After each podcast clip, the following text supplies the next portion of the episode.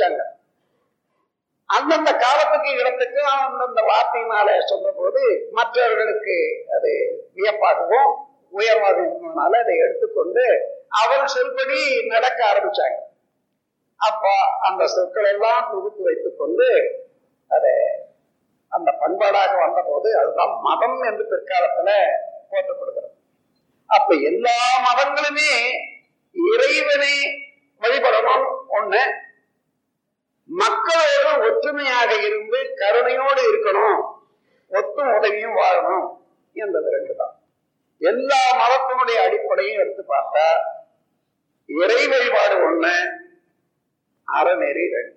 இதுதான் சரியா கவனிச்சு பாருங்க வேற இதுக்கு மேல அறநெறின்னா என்ன? ஒழுக்கம் கடமை ஈகை. இந்த மூன்று ஒன்றிணைத்து பார்த்தீங்கன்னா அதான் அறம். அப்ப ஒழுக்கம் என்பதுக்கு எத்தனையோ வியாக்கியானம் கொடுக்க முடியும் மனிதனால. ஏன்னா மனம் அலைந்து கொண்டே இருக்குது பாருங்க. எந்த இடத்துலயும் நிலையாத வரையில தெளிவாகவும் உறுதியாகவும் எதையுமே எடுத்துக்கொள்ள முடியாது. அதனால அப்படி தெளிவாக முடிவாக கண்ட ஒழுக்கத்துக்கு சாமியம் என்ன என்று பார்க்கிற போது எந்த செயல் செய்தாலும் அந்த செயல்ல ஒரு விளைவு உண்டு. அவனுடைய நோக்கம் திறமைக்கு தகுந்தவாறு. அந்த விளைவு வீடா கால தொடர்பு கொள்ளும் பொருளுக்கு ஏற்ப இன்பம் துன்பம் அமைதி பேரின்மை என்ற இந்த நான்கு உணர்வுகளை ஒன்றை தரும். எந்த செயல் செய்தாலும் ஒரு விளைவு உண்டு. அந்த விளைவு இன்ப துன்பம் அமைதி பேரின்பம் தரும். ஆகவே மனிதன் வாழ்க்கைக்கு என்ன வேணும்? துன்பம் கூடாது துன்பம் இருந்தா அதுலயே அவன் பிறவியினுடைய பயனை போயிடும். சிந்தனையே உயராது. இன்பம் இருக்கலாம்.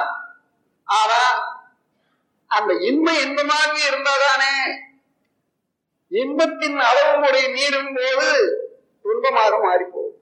ஆகையினால இன்பத்தை அனுபவிக்கிறதுக்கு கூட அளவு வேணும் முறை வேணும் இல்லைன்னா இன்பமே இன்பமாக இருக்க முடியாது.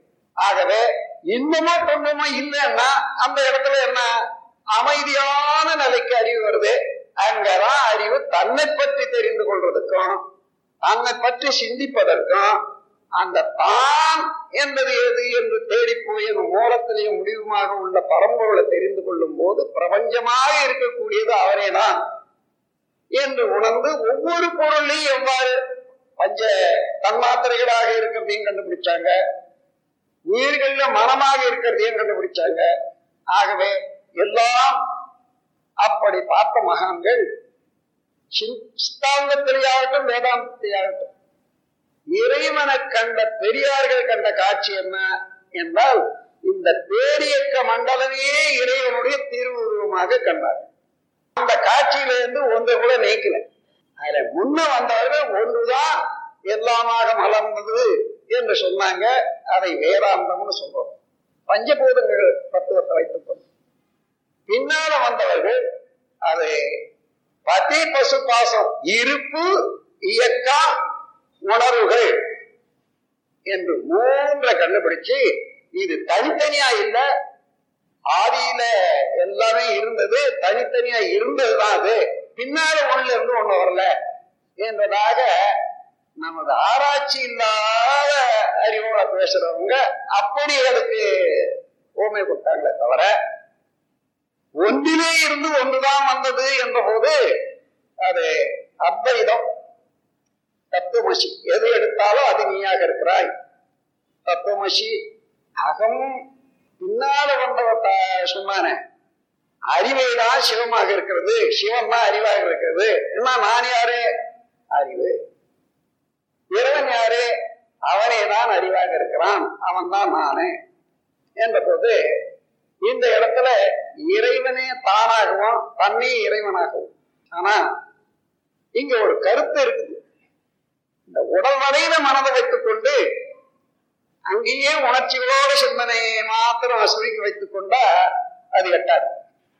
இந்த உடலைக்குள்ளாக இருக்கக்கூடிய சூக்ம பொருளாக உள்ள உயிரையும் தெரிந்து கொள்ளணும் அந்த உயிர்ல இருந்து அலையாக வந்து இறைநிலையோட சேர்ந்து ஜீவகாந்த ஆற்றலாக இருக்கிறத அதையும் தெரிந்து கொள்ளும். இந்த மூன்றையும் தெரிந்து கொள்ளாதான் இறைவனை உணரலாம் உயிரை உணரலாம் அந்த உயிரிலிருந்து வரக்கூடிய ஜீவகாந்த சக்தியை உணரலாம். அந்த ஜீவகாந்த சக்தியை உணர்ந்தால் அல்லது வான்காந்த சக்தியை உணர்ந்தால் அதுவே அழுத்தம் ஒளி ஒலி சுவை மனம் இவைகளாக மனமாக பல பொருட்களாக எல்லாமாக விரிந்து இருக்கிறது என்பதை உணர்ற போது இவர்களும் உலகத்தை வேறு வேறாக காணல. ஒன்றிலிருந்து ஒன்றாகத்தான் காண்றாங்க. ஆனாலும் அந்த அடிப்படையான ஒரு பொருளை நாம் மதிக்கணும். ஏன்னா அதுதான் எல்லா இடத்துலையும் அதனுடைய அலையோட உள்ள ஆற்றலை சேர்ந்து கொண்டு நாம் எந்த செயலை செய்தாலும் அதற்கு உடனடியாக பலனை கொடுக்கிறது விளைவை தருகிறது. சத்தம் வரும். மனிதன் தட்டினா ஆனா சத்தம் நான் உற்பத்தி பண்ணல. அங்கே ஏற்கனவே இருக்கிறது இறை சக்தி. அந்த இறையாற்றல் அலையோடு கூடி ஜீவகாந்தமாக இருக்கிறது. அதை இறுக்கம் கொடுக்கிற போது அது ஒளியாக மாறுகிறது.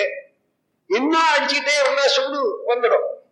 அதுக்கு மேல இன்னும் சூடு அடி அடிக்க அடிக்க ரசாயன மாற்றம் உண்டாது ஆக அழுத்தம் ஒளி ஒலி சுவை மனம் மனம் என்ற ஆறு நிகழ்ச்சிகளை இறைநிலை அவனுடைய அலை.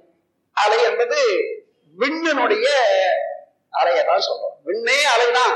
அந்த விண்ணிலிருந்து வரக்கூடியது அலையிலே இருந்த அலை. இந்த பேரியக்க மண்டலம் முழுவதும் இப்ப நினைச்சு பாருங்க. இறைநிலை என்பது சுத்த வழி. அதுல இருந்து பின்னமாக நுணுக்கமாக இயக்கமாக அலையாக வந்தது வெண். இந்த இரண்டை தவிர வேற ஏதாயிரம் உண்டா? அப்படி உண்டு என்றால் அழுத்தம் ஒளி ஒளி சுவை மனம் என்ற பஞ்ச தன்மாத்திரைகள் தான். அவைகளோ அந்த இறைநிலையான சுத்த வழியும் இயக்க அலையும் ரெண்டு சேர்ந்து ஏற்பட்ட காந்தம். அந்த காந்த சக்தி அழுத்தம் ஒளி ஒளி என்ற இடத்துல மின் சக்தின்னு கூறுறோம் நாம். சுவை மனா என்று வரும்போது அதுக்கு ரசாயனம்னு சொல்றோம். வேற ஒண்ணும் இல்லை பிரபஞ்சத்துல. நம் கடமை அறவாழ்வின் நாட்டத்தே.